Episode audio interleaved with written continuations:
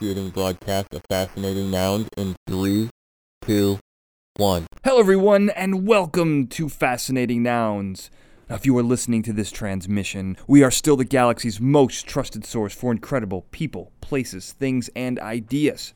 Now, together we arrive at this curious nexus point, and we will explore the strange, unusual, offbeat, bizarre, intriguing, interesting, invigorating, quirky, quaint, quizzical, weird, wild, wacky, the fun, the frivolous, and the fringe, plus all the spaces in between. I am your host, Daniel J. Glenn. Rarely on the show do I get to investigate something that has been around since the dawn of time. And maybe that's a little sensational, uh, but this is a problem that has definitely been around since the dawn of man.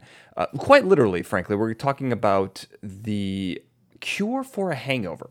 Now, maybe not the dawn of man, but definitely the dawn after man decided to drink a bowl of fermenting wheat, barley, or apples or fruit of some kind. Alcohol causes a very weird and complex scientific chemical reaction inside the body, and the result of it is the hangover. So, how do we get rid of this? Well, one man, the only man in history, as far as we can tell, Shaughnessy Bishop Stall, has chronicled his adventures in a book called Hungover.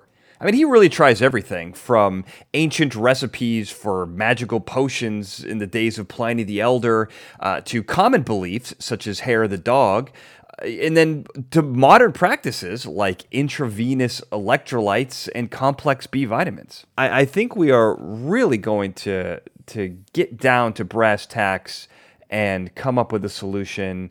Um, and by say we, I mean he, because he did it in his book. So we are going to discuss that, and I'm very excited about this. Now, I was never really known as Drunk Dan in college. Nonetheless, I'm very excited to learn the answer to this centuries old question. Uh, well, so speaking of nicknames, what do you like? Do you like Sean? Do you like? Do you still go by Lucky? Do you like the Bishop, SBS, the Stall? Can I call you Nessie?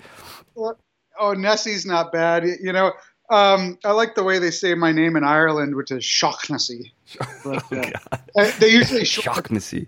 Yeah, or they shorten it to Shocks. Shocks. I like yeah, that. But, uh, yeah. Uh, generally, people call me Shaughnessy. Shaughnessy. I'm gonna try. I'm gonna try Shocks as much as I can. Uh, it, you know, it's kind of great because you know your books are pretty incredible, uh, and they kind of shocked me. In, and and how much you kind of pour your life into these. So, Hungover. This is yeah. this is a great book. Now, here's what I love about it. Okay, uh, you know, I mentioned the format of the show, having a beer with someone perfect setting for this particular topic. But here's something you got to know about me, Shaughnessy, is that I am a teetotaler. I don't drink. Oh. I've never. I've never drank before. Wow. I've, I've never been hungover, right? So, wow. you know, I think someone could enter into this and be like, well, I, I couldn't relate to any of this, blah, blah, blah. But that's yeah. not how I'm going to enter into this. I am a blank canvas for you to paint on. Um, the only thing that I can maybe even relate to being hungover, and this is only from reading your book, is that I, I've I've played basketball at 120 degrees, right, and been probably a little dehydrated. And after like an hour or two after, ate some bad chicken after that. I've never been. No, no, no. Thank God, no.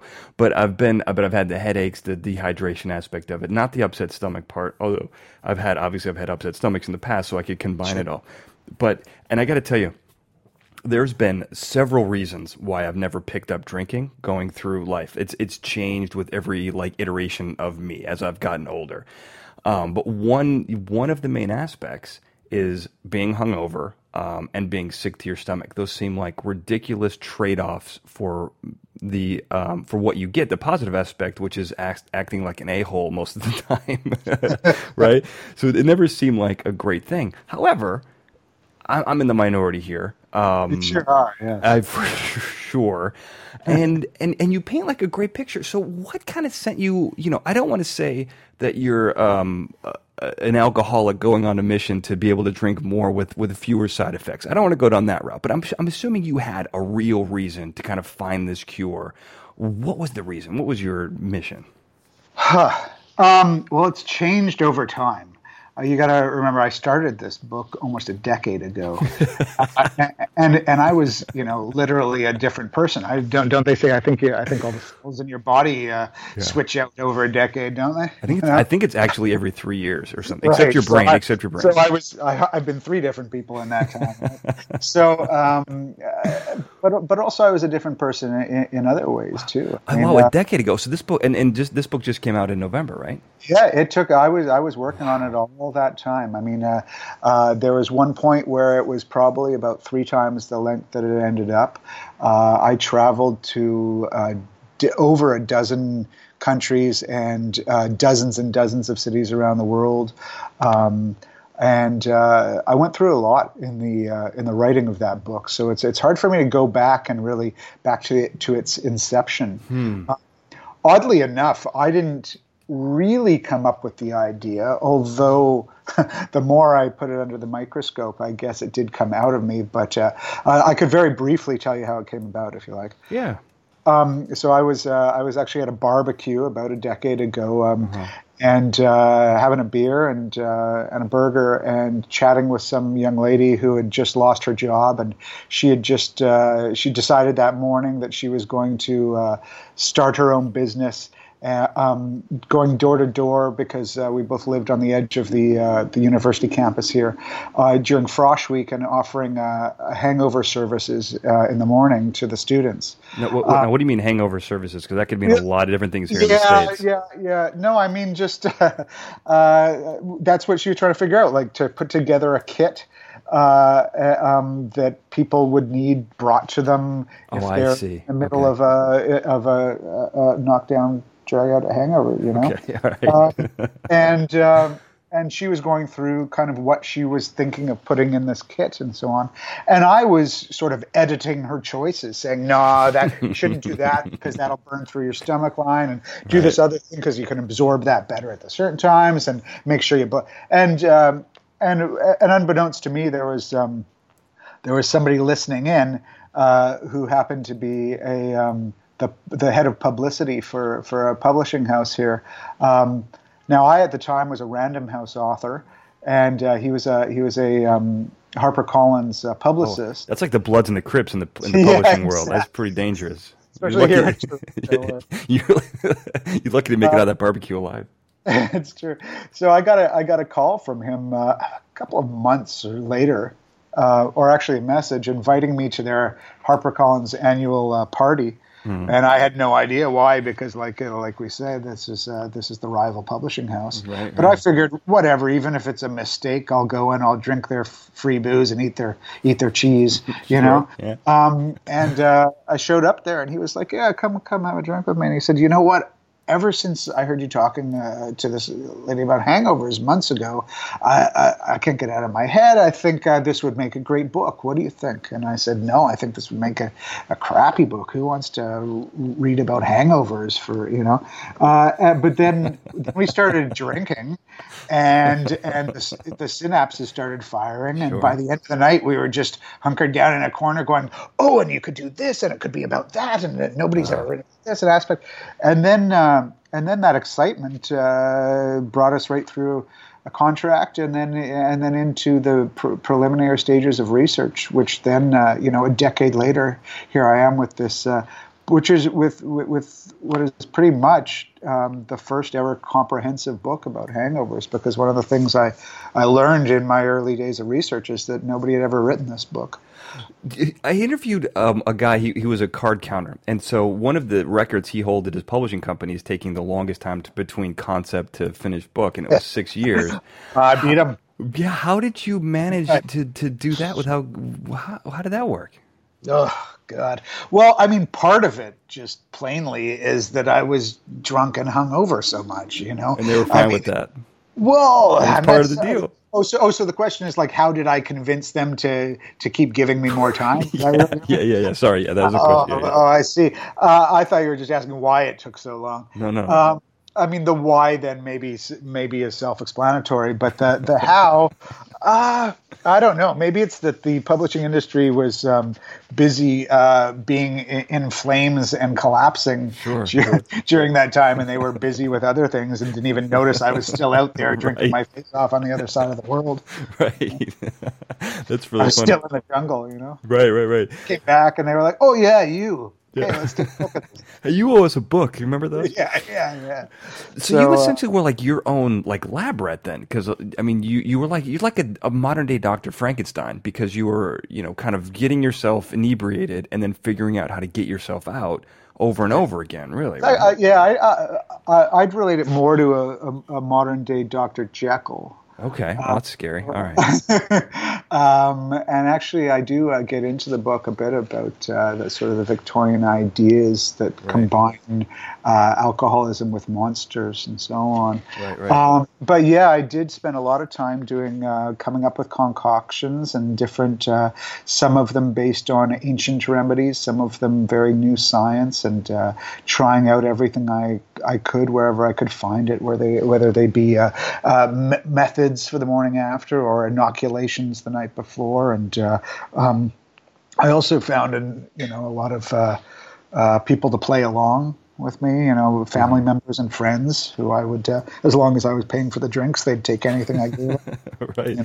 So, uh, um, and uh, I, I ended up becoming a de facto scientist. Um, uh, my scientific method was not always sound, especially it's hard to be uh, on top of your research when you're inebriated. Sure. Wasn't it? Socrates was probably rolling over in his grave with your scientific method, but it was all right. It, it got the job done, right? I, I tend to spin graves when I. Uh, well, and one of the so there are two great things I learned in the book. Uh, first one is you use the word crapulence, which is an old timey word for hangover, and and I love that because I heard it on The Simpsons back in season six on the Who Shot Mr. Burns uh, episode. that is I, a good. I never learned. I never knew. Spoiler alert! easy, easy, easy, easy. Sorry. Uh, so um, I, I love that. So thank you for for giving me that definition. I could have looked it up myself, but but you did it for me, um, and I appreciate that. Almost probably thirty years after it came out. Um, and the second thing that I learned and this has nothing to do with alcohol, so we'll get back on the hangover train in a second, but that your family, if I remember correctly, has an incredibly complex feeding schedule for your cats. and and we have to get into that before I forget because it was so mesmerizing to, to listen to uh, or to read. I'm sorry. Um, tell me about this. um, that, that's funny. You know, uh, I actually had to fight to keep that uh, section in the book. Oh. I hope I, ho- I, hope my editor listens to this uh, this podcast. Um, that was the um, best editing decision you made. I mean, I think if you really want to know. I appreciate it. Yeah, yeah, yeah. Um, yeah, I mean, uh, I have one of these families who take in who takes in strays, uh-huh. whether they be uh, cats, wolves, pigs, musicians, artists, you know, right. um, and. Uh, and they and they and we definitely have that sort of misanthropic gene where we where we um, uh, coddle and and uh, take care of the animals much better than we do the humans in my in my family, you know. Um, but uh, yes, at the time that I was um, researching uh, the polar bear swim back in my hometown of Vancouver, which is basically a, you, you, know a remedy whereby you jump in freezing cold Canadian waters after being drunk. Um, I uh, I was left at uh, my parents' house uh, sort of on my own with my girlfriend uh, w- while they were uh, gone for the holidays. And part of our job was to take care of the, uh, I don't even know how many, there were six or seven cats who all have uh, very specific diets and methods right. of way they have to be fed and what they who you know what cat can be near the other ones when they're being fed and yeah, you have yeah. to to not create the cat riot and so on. And uh, it's like the ultimate to, riddle, by the way. Like listening to that is like something that like one of the elders would have said to like get you to like a thought experiment almost. You know. Yeah, and part of part of the um, the, the real uh, challenge, of course, is trying to trying to do that kind of thing with a hangover. right. Yeah. Um, well, it, it's an, it's my favorite part of the book. You know, uh, I just put that out there. A Great editing choice. One of the things that you mentioned just now, which I think this was kind of the most eye-opening part of the book because you, you open the book talking about these extreme challenges in Las Vegas, which is also this really crazy concept. Um, but but it all it's all tied into adrenaline, and one of the kind of because you go through a bunch of cures. Yeah, that, yeah, well, yeah. I'd love to talk about that for a minute. I find it, it fascinating. It's so cool because so so first of all, I'm going to see if I I can um, lay yeah, down sure. what what goes on here. So essentially it, it is the way you describe it is based on crazy physics, probably Boyle's law. I'm sure Boyle's involved somehow. You essentially have ice, so stuff that's zero degrees or colder, but it's in a liquid form. And for some reason, people decide to jump into this, which just sounds absolutely bananas to me. Oh yeah. Your body right. So your body goes into fight or flight mode and then essentially does everything it can to keep you alive, which is one of them is spouting your body with incredible amounts of adrenaline. Uh, so how how did your journey how does that all tie into hangovers? okay, uh, yeah, I I kind of um uh, both literally and figuratively uh, fell into this one. um, and, and, and, and, and why, why I say literally, uh, for those who haven't read the book, um, basically, you know, one of the uh, many sort of uh, research uh, trips I took was down to Las Vegas, the uh, the epicenter of hangovers in the world, you know, and um, and uh, I was down there to do um, these sort of adrenaline fueled activities for a men's magazine uh, um, in this sort of uh, ex- extreme Vegas junket they were doing for, for a few reporters. And that included uh, driving a Ferrari race car around a 10 turn track and uh, um, jumping off the stratosphere, uh, which is the tallest uh, freestanding uh, building west or east, something of the Mississippi, you know.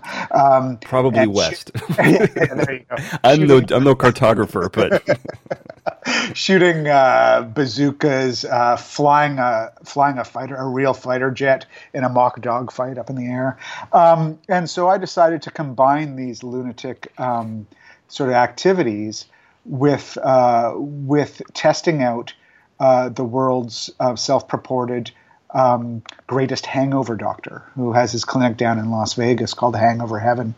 And my idea is that I would drink far too much, then go and take one of his treatments, and then go test out that treatment by doing one of these things that would you would never want to do with a hangover.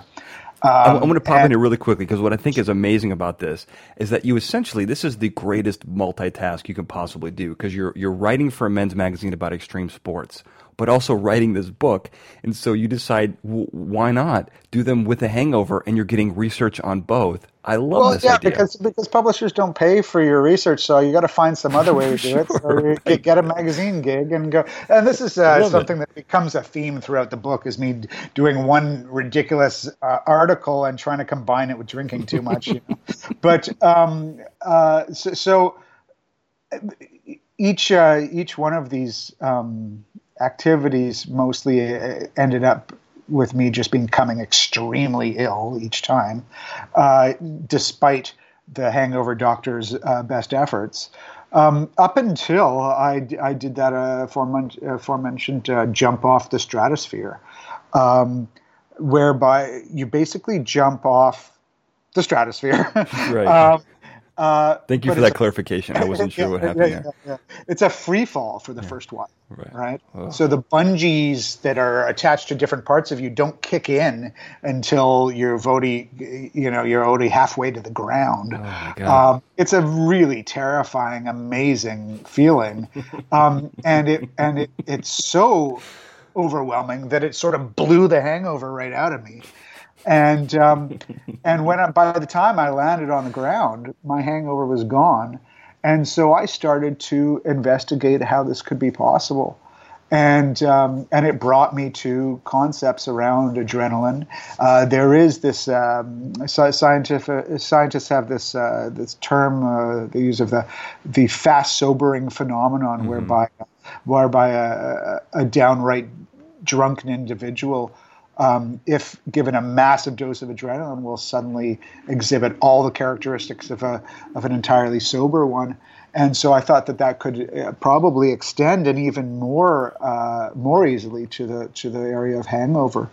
Um, like Pulp Fiction and, style. That's how I mean that happens in Pulp Fiction. Absolutely, absolutely. Yeah. And so I started trying to sort of get massive doses of adrenaline in different ways. And one of the most, uh, one of the clearest, other than going up and down and jumping off the stratosphere over and over, or syringe into the heart directly. Yeah, right. yeah. One of one of the ones I found that was much easier was uh, these um, yeah, glacial lakes that we have here in Canada, whereby uh, you know water that should be frozen because of because of uh, um, waterfalls and the and the and uh, and the environment there they're actually you know liquid ice basically wow. and, uh, and, and yeah you can just flood your body with adrenaline by jumping into one of those and uh, and it does seem to work but, but, so it's a difference of just like um, having a sort of a whatever you call it, a normal amount of adrenaline let's say like uh, um, let's say sporting's could, event, sporting event kind of adrenaline, like that. That kind of adrenaline may push a hangover to the back of your reality for a little while. But then when the adrenaline crashes, you sort of crash twice as much. What I'm talking about is such a massive, um, terrifying, fully, you know, um, f- uh, physical, psychological, spiritual blowout of your system that you you basically reboot like a computer, you know? and and uh, and so I just sort of went for that a few times, and uh, right. uh, it seemed to work. It was one of the few things that did over that decade. So all you have to do is shift your paradigm completely, both physically, mentally, spiritually, and emotionally, yeah, and then hangover gone. Yeah, that's all you have. To do. right, it's easy. now, did you ever did you ever try adrenaline right into the heart, or was that because that isn't in the book?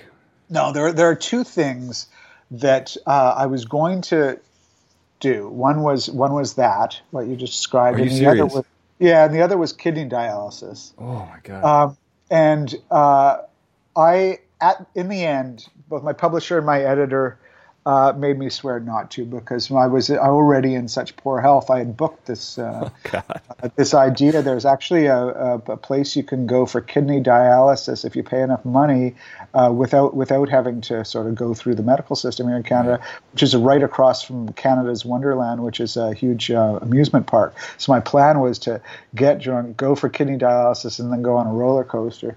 Um, and uh, and that concept was nixed because I just uh, they didn't believe that my uh, my heart would uh, hold out. Holy cow! Yeah, uh, yeah. Well, yeah. The hangover would be the hangover would be fixed. They would have tested you chemically to see if your hangover was gone, so they could finish the book. But you may not have survived. yeah. Well, I, so I do believe, like, let's say. Uh, um, uh, in another conversation I had with you, you said, "Okay, uh, if you had a gun to your head, right. what would be the answer here?" Right. You know, if somebody put a gun to your head and said, "You have to fix your," um, or, or, or the, you know, uh, the world will be destroyed if if you cannot fix your hangover immediately. You know, damn the repercussions. Then I think kidney dialysis would probably do it. Hmm. Of course, of course, you'd feel like absolute hell the next day and so on. Uh, right. After that, but if you had to get rid of the uh, the symptoms of hangover immediately, uh, I think that would my my guess is that that would be the way to to go. Well, I was actually remarkably impressed by how effective, or at least the you know the efficacy that the assumed efficacy because I haven't done it, but of jumping into ice cold water. You did it twice. You saved a sandal. I mean, by God, you're a hero. um, if I remember correctly uh, you weren't carried around. I don't know why people weren't carrying you around and, and building out statues because I wouldn't have jumped in after a sandal. I mean, um, I, I, wonder that pretty often. at least a shirt, right? But it seemed like that was almost like a, a right out of the box fix. Uh, I mean, obviously, it's not feasible. You know, I mean, no one can have like ice in their backyard every time they get a hangover. But I was amazed at how, how much it worked. And I imagine that if you were going to build a hangover cure, that is a great foundation to at least know, well, this works. How can we get there? Um, yeah. You know? Yeah. Yeah. I mean, as far as something that might work the morning after, uh, yes, I, I, think adrenaline's right up there. Um, you know, finally, in the end, uh, I don't know if you finished the book, but what I, I do settle on, settle on for. Uh, uh, what I would suggest um, is the most effective hangover cure. Uh, it actually has to be uh, ingested uh, the night before, you know, after drinking and before sleeping, right. and uh, and that and that uh, concoction that I basically came up with after, you know, a decade of trying out everything. Um, that that that does work. at least the lawyers at my publishing house say that I'm supposed to say it, it works for me and it's my gear, and I don't recommend it to other people. so I'll leave that there. No, no, no, that's fair. Could you? So I don't know if the lawyers are listening or not, but but could you patent it, or does the um, does your publishing company own the rights to to your concoction? I assume everybody's listening. Doesn't everybody listen to your podcast? Uh, yeah, of course. Well, uh, it, I mean, yeah. at this moment. Um, uh, could I patent it? No, there's nothing that I could patent because there's nothing proprietary in there. Um, they are all things that you yourself, uh, if you ever had a drink, and um, could uh, go to the health food store and purchase yourself. Um, but I mean, like KFC, like the KFC breading and the, the ingredients of Coca Cola. I mean, you supposedly can get those off a shelf, but like yeah, I, yeah, I'm there. I might be able to figure out uh, you know, if through doses and um, and a, and a mix, if I mixed it together, maybe I could patent something. I'm not sure, and I'm not sure I would really want to uh, create uh, a product that uh, that cures hangovers, and as uh, I get into in the last chapter of the book, right. Um, you know, if we could all just uh, drink ourselves into oblivion without um, without uh, fear of the morning after, then um, pretty well it might be the end of the human race. well, I'd be around. But, sure. But yeah, yeah. Well, that, that's that's even scarier. is the idea that uh, the teetotalers would be running things. Well, I'm not. I'm not a moral teetotaler, so so there's a big difference there. Um, I don't. It doesn't bother me at all. But um, but yeah, I, I, don't know that I'd want a bunch of teetotalers running things either. I mean, I think that that sounds absolutely horrendous. Well, uh, we we uh, you, guys have one as the leader of the your the free world right now. Is it is that true? I don't even think I realized. Yeah, he's, he's he doesn't drink. Uh, who else didn't drink? Um, uh, the uh, well, Adolf Hitler. Adolf Hitler didn't drink. Let's put yeah, I, yeah. Just making stuff up now. Stalin didn't drink. yeah, no, no, no, you know, That's not true. Stalin definitely drank. Uh, so, so, one of the things that I think is kind of cool about this is it's not even so much the ingredients, right? So you go into your. I am not going to spoil anything. I think that there's. It's a great. You do come up with, like you said, something that works for you. It's pretty interesting how you get to that. But what I thought was really cool about it is it's it, it is the ingredients. It, you know, it is what they do in your body and how um, alcohol and the, the, the things that alcohol breaks down into and the way your body interacts with that. All that's important, but stopping those metabolic processes um, in the physiology is in the and that requires timing. Timing is it's very specific. Timing. All about the timing. And yeah. I think that's really the the golden rule here that people forget. Everyone wants to be able to take something whenever and it goes away. But yeah. yeah, the timing is is brilliant. I love that that's the conclusion you came to. Yeah, you have to have a certain amount of uh, foresight um, and be cognizant enough uh, to uh, to take these uh, these pills um, after you've uh, imbibed all that alcohol and before you fall asleep, because uh, that's that sweet spot where um, where the mechanism of hangover has not yet begun, and the the the horrible domino effect that comes from that, whereby basically your your body is poisoning itself over and over through a uh, a sort of um, over overreaction of your immune system um, that causes all sorts of other problems. Um, none of that none of that is allowed to uh, to really begin. Um, and yeah, that's how, that's how it works. So, so do you take? So you mentioned that you, um, you know, you you make this great astute point that if we could get rid of the downside effects of alcohol, that the human race would collapse and teetotalers would rise like the cockroaches that they are. But but so do you take your own? Med- I mean, so do you take this medication? Then I'm not medication is a strong word. Yeah, you take this. Yeah. You do. Oh, uh, I mean, you don't mean, follow your own rules. I, I took it quite often uh, in the in the latter stages of writing that book, and uh, and um, I think that's why the book gets a bit dark near the end. Um, one thing I discovered is that uh, when you take away the physical aspects of hangover, um, then the metaphysical aspects sort of swoop right in. Right. And um, because one thing that the uh, the remedy that I came up with does not um, address are uh, you know the kind of uh, uh, depression, anxiety, exhaustion, the more kind of ephemeral and insidious aspects of, of hangover, uh, it, it, they remain. And in fact, I would suggest that when your consciousness is not distracted by um, the physical pain and discomfort of hangover, then it's able to turn and focus fully on these uh, sort of more metaphysical demons in a way that's not at all pleasant. So if, if I'm turning this book into a movie, okay, mm-hmm. that that narration you just gave right now, that mm-hmm. that so you're going to narrate that over a scene with you looking at your recipe ingredient by ingredient, and as you get towards the end, you're going to light a flame, and you're going to slowly burn it up and then you're going to be in the silhouette behind as this thing goes into flames. As you realize the power that you've unleashed and that the humanity well, I, is not ready for and that that to me is sort of why you know we were talking earlier about the kind of uh, Jekyll and Hyde aspect of this, the the realizing what you've uh, kind of created, and what you've become from creating it, and what others could too. You know. Yeah. Yeah. Well, so so Hangover it ends in a dark place, but the word hangover kind of came from a very funny place. This there's a couple there's some great stuff and I love little tidbits of trivia that I never knew. There's a bunch in here. And one is the root word of the word hangover. Um, so if I'm if I'm to understand this correctly, 1904 uh, in the Foolish Dictionary, which I don't know exactly what that is, but they had silly definitions for things. Hangovers used kind of like a, a, a Three Stooges style Dewey Cheatham and Howe law firm um, where it's like this. That's there's like a law firm at the bottom that describes the brain, and one of them it's like you know I, I forget what it is, but it, it's hungover, and that that's really the first usage of well, the word. Well, that is the that is the oldest printed, uh, published um, example that today we can find. Okay.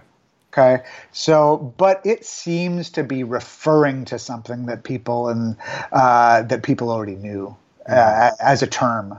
But but to your point, it, it's an extremely new term for for a malady that's that's older than language. You know, yeah. uh, there are no 1904 is the first print example we can ha- find and then it doesn't even come into really popular use uh, um, uh, in writing until 20 years later 1920 between the wars really mm-hmm. um, and uh, and then it just sort of uh, takes over not just in the English language, but other countries, uh, and sorry, other languages and other cultures ad- adopt the English term hangover hmm. quite readily after that. But it's so it's really so bizarre that we we had no real word for this, uh, except for say crapulence or Jim Jam.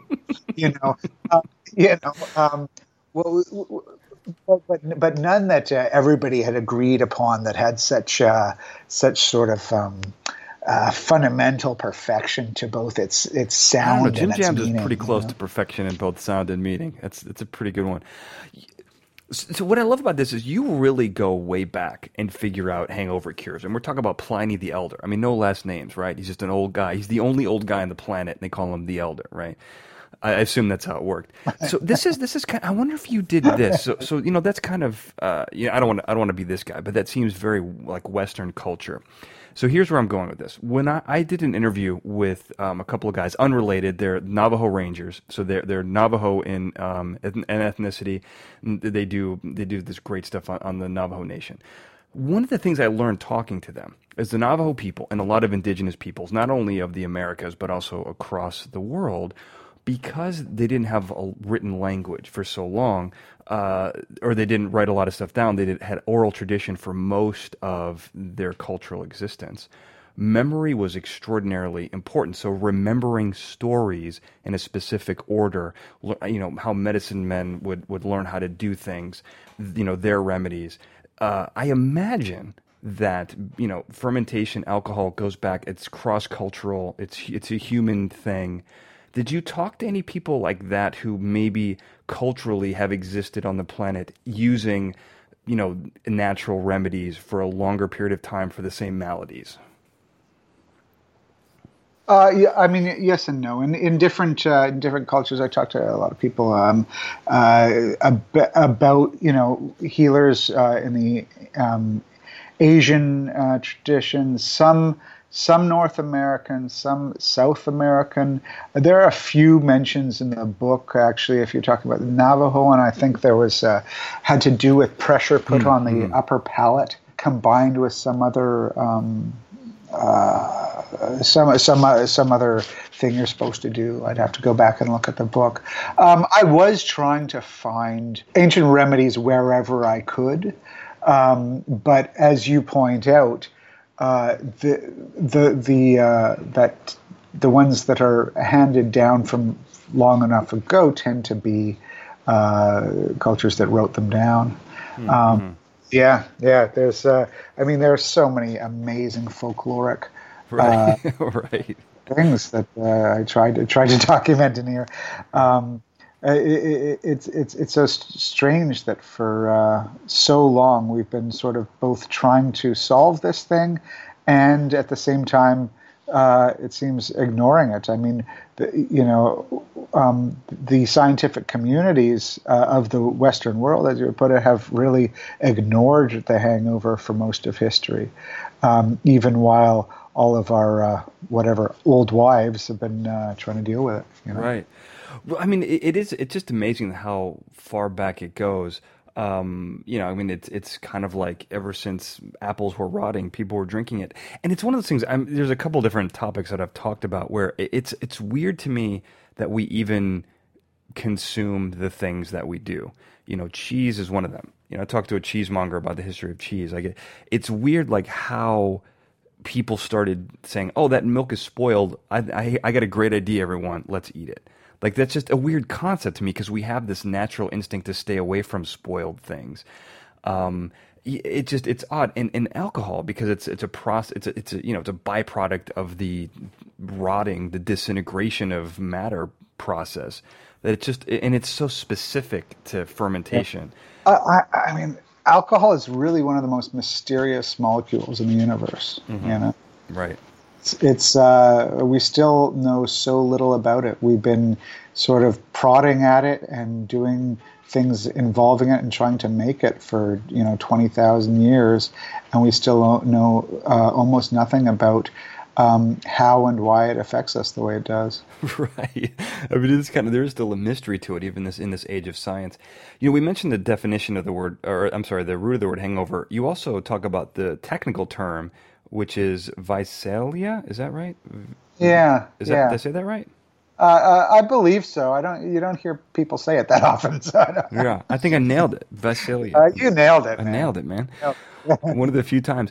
Um, so that's just a side note. I just wanted to mention that. Uh, one of the cool things. So, like I said, I'm a teetotaler. We mentioned it a couple times. I don't know a lot about alcohol, but what I loved is you talked to this guy, Brian Kinsman, who's a master malter, and not the delicious kind of 1950s malts. We're talking about um, alcoholic malts here, and he talks. First of all, talks about congeners, which are essentially anything that isn't alcohol, if I'm if I'm understanding it correctly. It's the things that kind of give a specific alcohol, like bourbon, whiskey, or whatever, its flavor, and even within the type of alcohol, the different breweries or the different processes, it kind it's all the little extras that give it the you know je ne sais quoi. I, is that pretty accurate?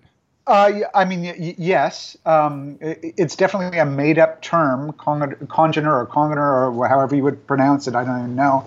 It's a very made-up term for anything that finds its way into an alcoholic drink that is not ethanol. That is not. right, uh, and, and, so you can have very negative congeners, uh, which um, would create uh, sort of ill effects and more toxicity, and you can have very positive ones uh, that give it a robust color or flavor and so on. I just thought that was kind of an interesting concept, and it kind of makes sense. I mean, it's like additives in food, I guess. You know, I mean, are they good? Are they bad?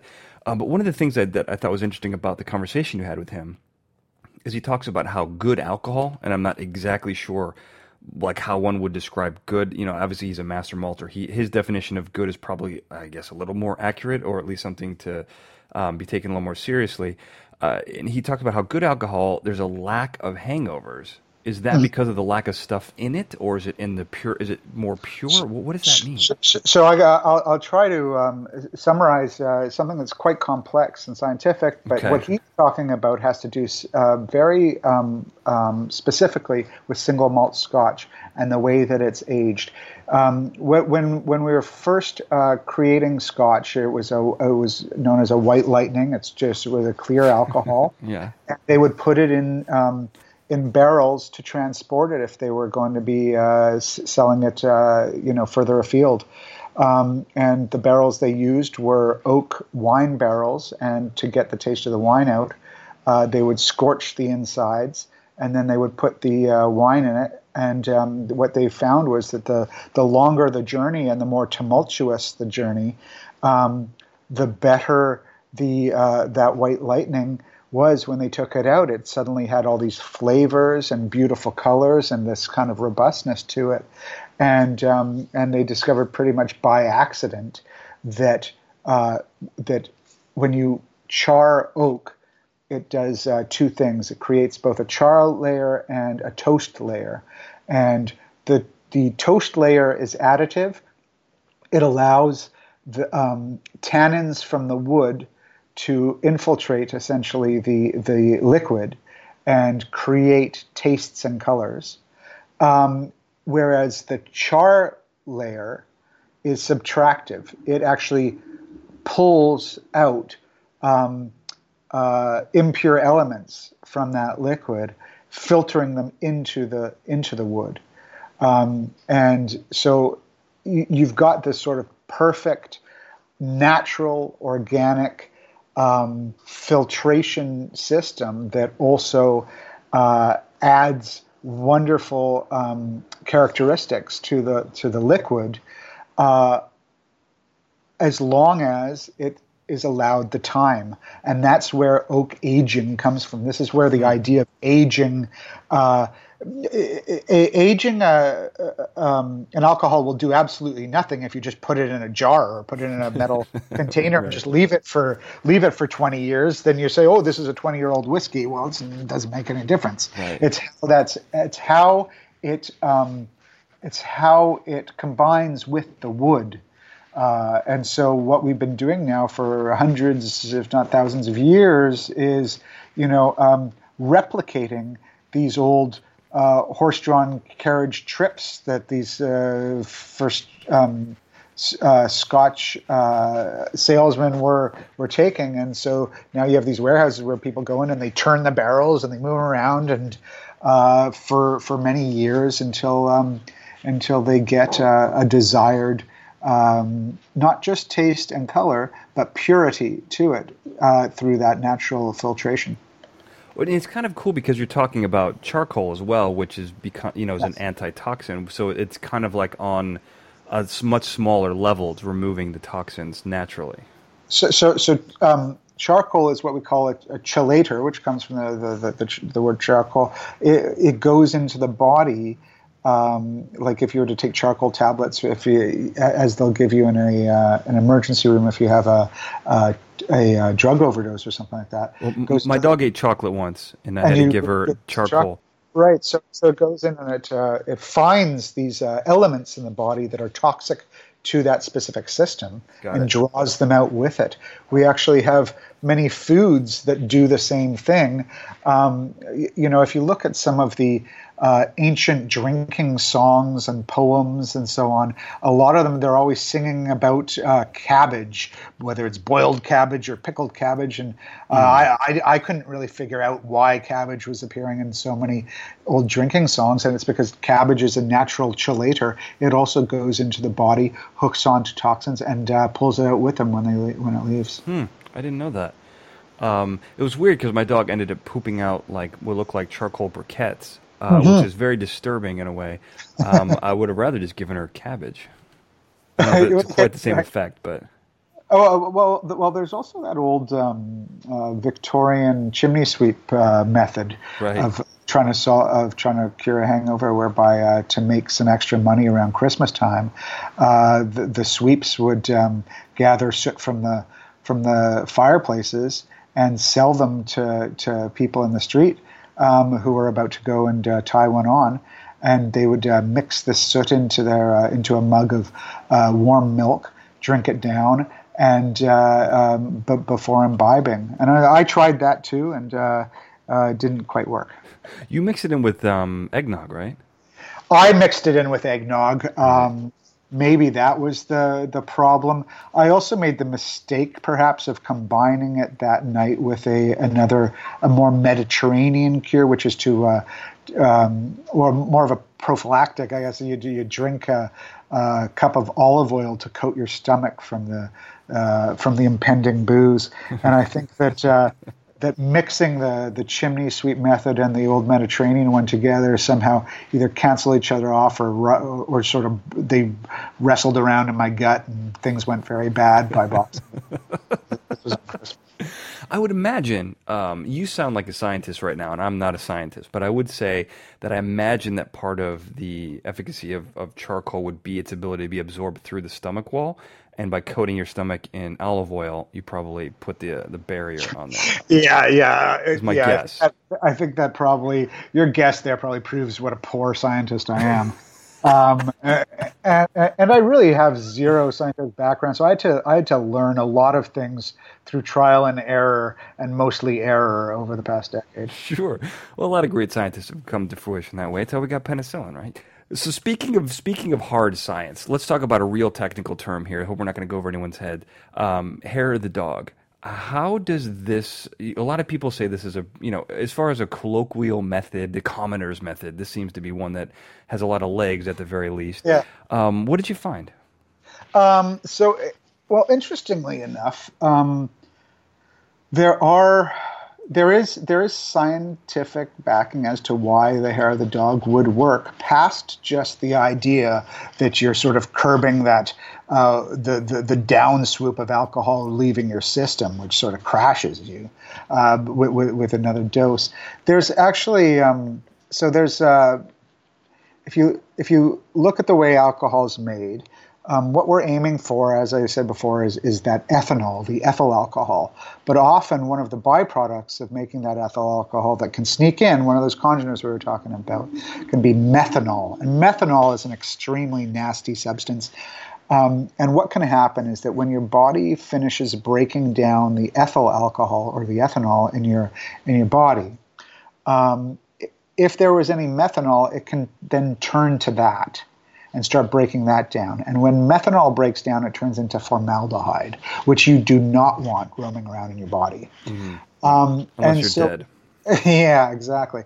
So if you uh, if you reintroduce a little bit of alcohol, another alcoholic drink, uh, i.e., a little more ethyl alcohol, then the body will stop breaking down that that methanol long enough for it to be uh, to, for it to withdraw from the body uh, non-methylated. So, um, so, so it's not broken down, so it's not turned into that formaldehyde.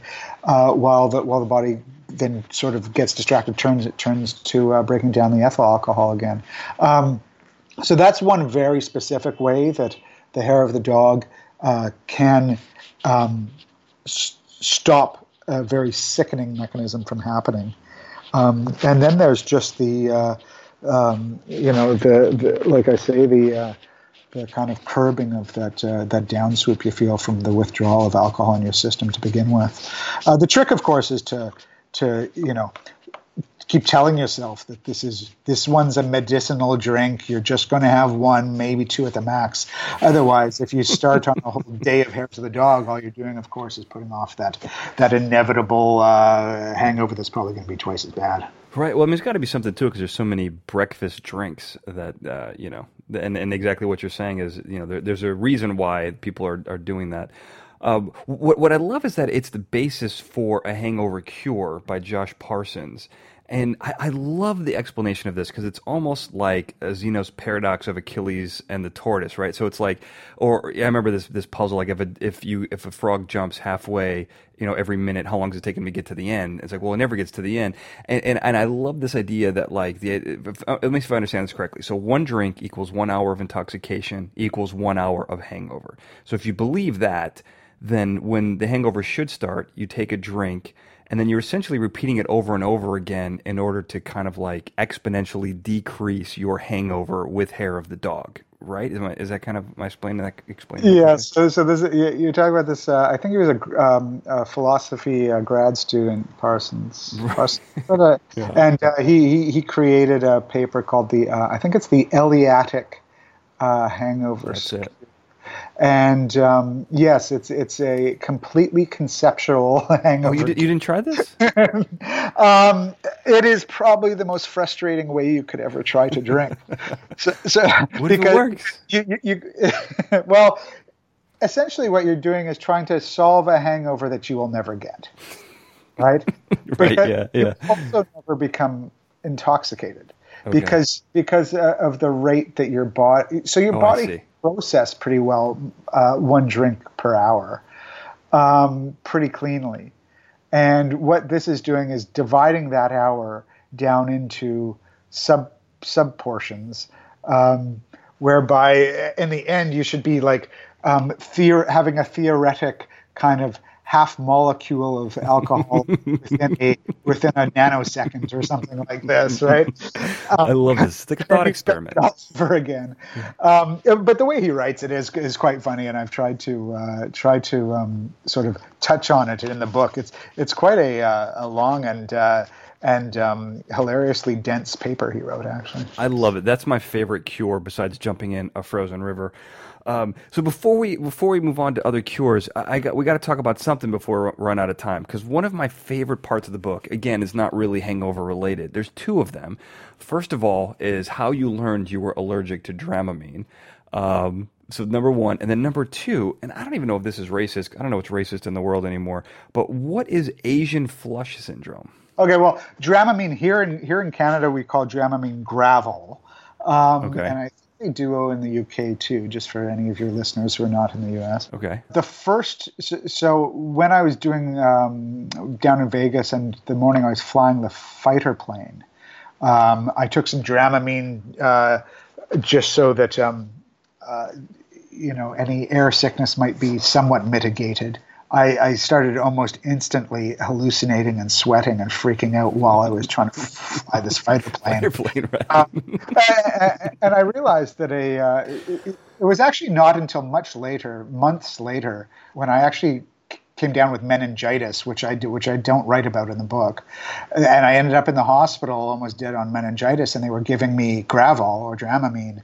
Uh, that I discovered I have a very strong uh, allergy to Dramamine that basically causes the same symptoms of a extremely debilitating hangover. Wow. So uh, th- that kind of be, became a sort of a, a, a, accidental through line through some of the uh, the book there. Well, it's like a false uh, positive for what you're doing. I mean, exactly, really. exactly. It, it, it, confused things even more. No, um, when, no, let me ask you a question here. So, when you were flying the fighter jet and you're doped up on both alcohol and Dramamine, you've got this fighter jet, you know, this ten million dollar fighting machine uh, you're you're piloting. Is it like you know a student driver, uh, like when you're doing student driving tests? Does the does the instructor are they able to take control of this thing, or could you? Yeah, the instructor is able to take control from the uh, from the rear cockpit. Okay. Um, and the the instructor is the one who takes off and lands as well for for, for good reasons. Right, that um, makes sense. But, but the rest of the time, the rest of the time, the controls are in your hands, and uh, there was no no instance when the, uh, um, the, the the pilot behind me actually took the controls. I was attempting to. Uh, to, to blast this other guy out of the sky using this um, these uh, uh, essentially laser targeted things mm-hmm. Uh, rather than um, real strafing fire. You know. And, and so, so, this person were they an imagined fighter? Like, were you looking at a Russian MiG that was flying in on you? No, no, no. I was up there with another journalist in another plane, and and you're trying to shoot each other down. Okay, oh, so this wasn't part of the hallucination. This is actually something that, that happened. No, yeah, yeah. Okay. Yeah. Okay. this actually happened. Yeah. Okay. Okay. Um, and then I, I, was hallucinating other things during that episode. Yes. Other other airplanes or like other people telling you to do things. No, mostly like like burning cactuses in the sky. really? Yeah. That's crazy. wow. Um, so the uh, Asian flush syndrome. What is this, and and how did how did this kind of get in the way of your research? Yeah. So, uh, for, for, um, oh, yeah, it's it's a little complicated. Flushing syndrome is something that uh, we used to call it Asian flushing syndrome just because uh, there are, there's a um, genealogy in uh, in a lot of the um, Asian countries that uh, where whereby they have uh, I don't know it's, it's, it's something to do with um, an abnormality in, in, in DNA and or in genes and they're more susceptible to this syndrome whereby when you take a bit of alcohol um, you get uh, something that feels and looks like a, a, a histemic reaction so uh, an allergic reaction whereby um, your skin gets very hot. Sometimes, sometimes you get very red in the face. In extreme cases, you can get extremely itchy and even have sores appear on your skin, um, just just from uh, imbibing a little bit of alcohol and uh, and through part partway through my research, I actually sort of developed this syndrome, so that uh, uh, when I would drink, I would start to um, to um, to have these symptoms, um, and that kind of led me down some um, strange avenues of, of research I may not have gone down otherwise and uh, but it was also extremely uh, discomforting and annoying to tell you the truth. It sounds crazy. I mean even like how you find out by talking to an expert and they kind of reveal you know i think it's nice and that you're alerted yeah. to right? Yeah. Yeah, yeah. So, so, so one of the things is that i mean it, um, niacin, which is vitamin B3, uh, a lot of the concoctions I was coming up with involved different B vitamins, and I was using multivitamins when I shouldn't have been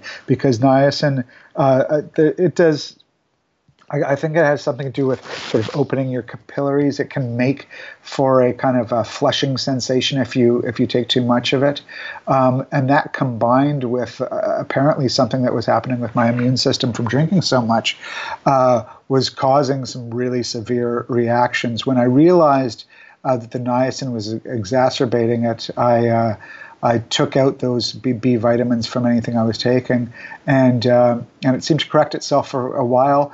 But then I didn't get into this later in the book uh, too heavily. But it, uh, the the flushing syndrome did resurface a bit. But uh, for those who are listening who uh, suffer from this, uh, I have found a something that mitigates it, some some sort of remedy, which is actually Zantac. Uh, which is a uh, stomach medication, has nothing to do with uh, histemic reactions or or or uh, or flushing syndrome at all, but a, just a coincidence. If you take um, uh, a Zantac before drinking, it seems to to do the trick. Wow. I mean, that's yeah. one of those things. I mean, that's what's so crazy about pharmacology is that like the the effects and the side effects are just what you want it to do, and then the side effects are what you don't want it to do. And it sounds like this is a pretty potent side effect that's actually an effect.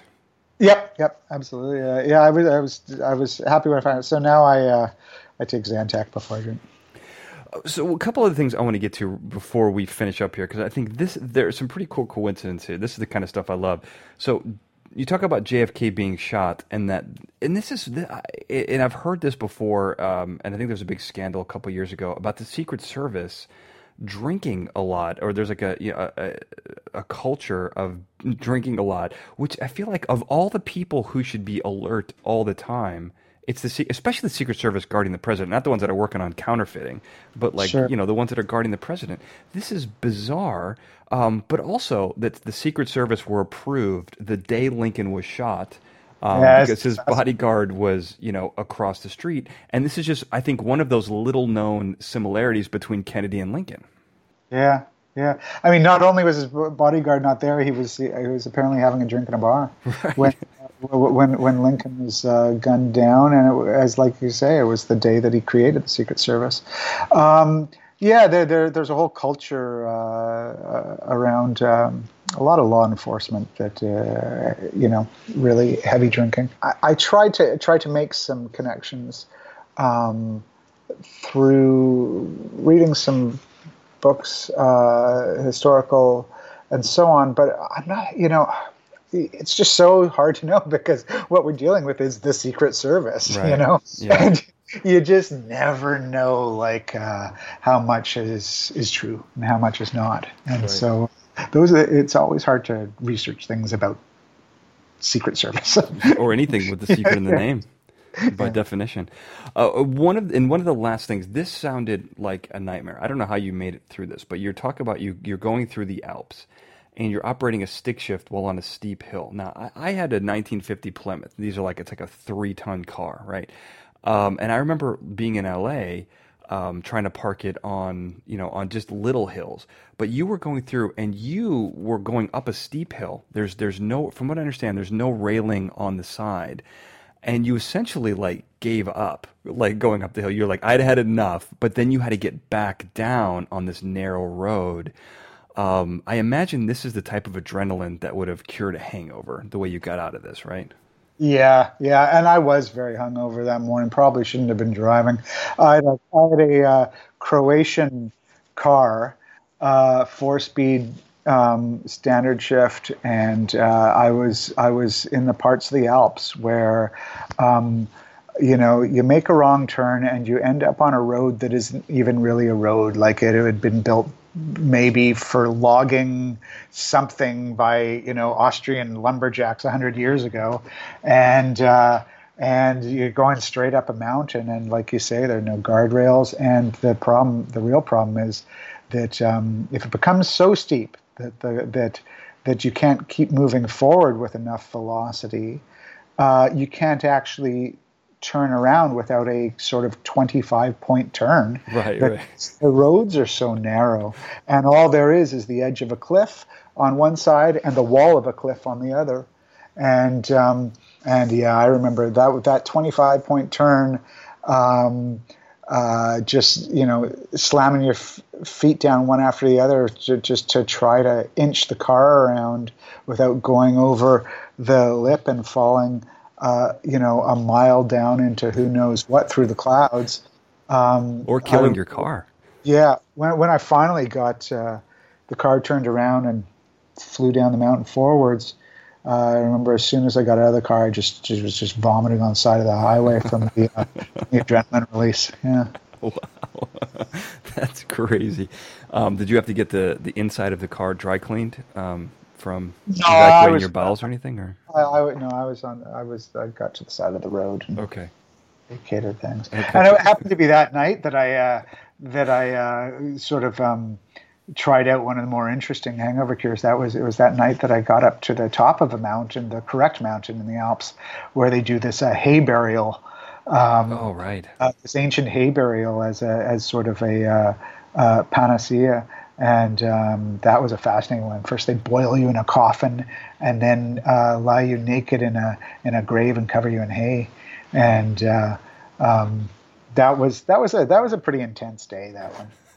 I mean, that's almost the same process that T'Challa goes through to become the Black Panther. So I don't know if you were imbued with any superpowers, but it's very close. I, you know, th- this was so long ago now that I don't think I was as familiar with the Black Panther as I am now. So yeah, very, very I, close. Well, th- we've only scratched the surface of this. I, I will say we both of th- this book and and down to this, uh, they're not only are they deep dives into the subject matter, but they're strangely personal and and you have very you know we, we didn't even really talk about this, but like you go through incredible journeys through both. Obviously, the one took you ten years to do, and the other one your life was at risk probably almost every day. Um, and so you're obviously you're going to go through some pretty serious moments, but they're they're, great books. They explore the topics uh, in an incredibly real way. Like you can, they're they're uh, very tangible and very relatable. Uh, they're incredible reads. Um, and so, how can people pick these books up? Where can they find them? I appreciate. Them? I appreciate that. Yeah, man. they're great. Um, thank you. Um, well, well, Hungover just came out uh, this uh, well, probably about four or five months ago now, depending on when uh, this will be broadcast. But uh, um, it, it's available at uh, you know your your local bookstore, or you could get it online. Um, it's published by uh, Penguin Random House in the States, I believe, and uh, you can also get the um, the digital version or the audiobook, uh, all those formats, and it's it's also uh, being uh, translated into into several different languages and being published in different countries. So if your uh, if your listeners um, are are afield, they should be able to get a get a copy. Down to this is a, a bit harder to get a copy of. Um, I would love to have it published in the United States, but I published it so long ago here in Canada, and uh, um, that just never happened. So uh, if anybody, uh, if you're a publishing house out there, um, you know, pick up Down to This uh, by Shaughnessy Bishop Stall. Um, it came out in 2002, I believe. Mm, that sounds about right. Um, no, 2004. I don't know. I don't know. Somewhere around there. You talk about 9/11 uh, and so I imagine I think the book came out shortly after. Well, I, I, I lived in, I lived in the shanty town in 2001, One, 2002, right. and so then it took a year to finish the writing. I think it actually came out in early 2004. Okay. Published uh, in Canada and in uh, you know the other side of the world. They publish it in Australia and New Zealand, but uh, not in the U.S. And I think it's actually a, a story that is becoming more and more um, meaningful as the uh, economic divide changes and as our uh, and the refugee crisis around the world kind of um, uh, suggest that uh, many of us are going to be in shantytowns soon. a dark, a dark, ominous ending, which is what uh, aka Nessie, is known for. Um, are you on social media? Do you do that whole thing? Speaking of dark worlds, um, I'm supposed to have a uh, a website, right. but there's nothing there if you click on it. Okay, awesome. Uh, don't do Twitter, but I do. I do have a um, uh, a Facebook page. Okay. That is just my name, Shaughnessy Bishop Stall. Yeah. So okay. I don't know. Could, could look at that. My uh, I have an Instagram page that I've never seen. My girlfriend curates it. Okay. she pretends to be me. Okay. Well, that's you're destroying the illusion here, man. That's you that's not you're not supposed to look give people a peek behind the curtain. What uh, what's the do you know what the Instagram name is, or should I ask her? yeah, you should ask her. oh, oh no, it's I think it's the Hungover Lowdown. I think. Okay. I think it's Hungover Lowdown. Something. Okay. We will find it. I'll have links to it on the page. That's probably easier. So, uh, true to form, uh, incredible ending, um, great stuff. Shaughnessy, thank you so much for being on the show today. Hey, I had a lot of fun. Thank you. Uh, and I want to thank everyone for listening. Have a good night. Fascinating Nouns is a Glencoe production and is hosted and produced by me, Daniel J. Glenn. The show producer for this episode was Sarah Brandt. The Fascinating Nouns introduction was produced by Daniel J. Glenn and E.A. Barrientos with music and sound design written and performed by E.A. Barrientos.